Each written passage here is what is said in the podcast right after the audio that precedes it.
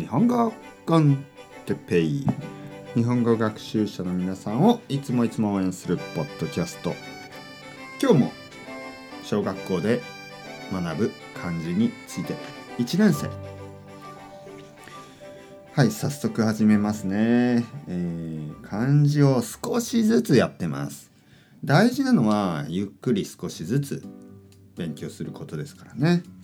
早くやるのは良くない、ね、ゆっくりやりましょう。次は空という漢字。空。ね。空。綺麗な空。青い空。もしくは曇り空、ね、曇っている空。太陽が見えない。曇り空。空という漢字はあとは、えー、空気の空ですね。空気の空。はい。元気の気。空気の気。えー、少し前に勉強しましたね。で、今度は空。空。空の、えー、気と書いて空気。ね、こういうふうに、日本語は、あのー、漢字ですね。漢字はコンビネーションでいろいろな新しい単語を作ることができます。だから、あの、実は本当に便利ですよね。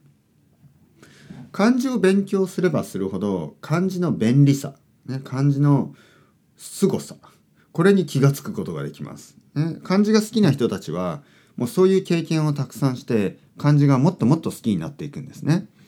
で漢字が苦手な人漢字が嫌いな人はあのそういうことにまだ気が付いてません。あの漢字は勉強すればするほどこうパズルがこうなんか急に組み立てられていくような感じでねあのブレイクスルーが起こってポンポンポンポンっていうふうにあの単語が増えていきます、えー、ボキャブラリーが増えていく。だから、えっと、空気の空。これにはまあエンプティ空という意味もあります。空、何も入っていないこと。それを空気の空。空、なんかこうなんかエンプティな感じ、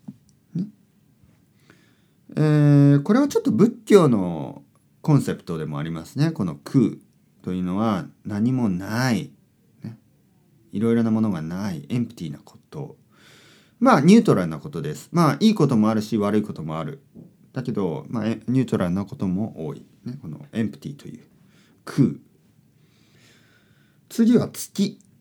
空に月が浮かんでいる、ね、空に月が浮かんでいる。浮かぶというのはふわーっと上がっていく風船のように、ね、バルーンみたいに、えー、月そして空。なんとなく美しい美しい景色が想像できますね。空。皆さん空をイメージしてください。空。そこに月。月があります、うん、月は月曜日の月ですね、えー、月曜日の月は月火曜日の火は日水曜日は水木曜日は木。そして金曜日は金、ね、土曜日は土。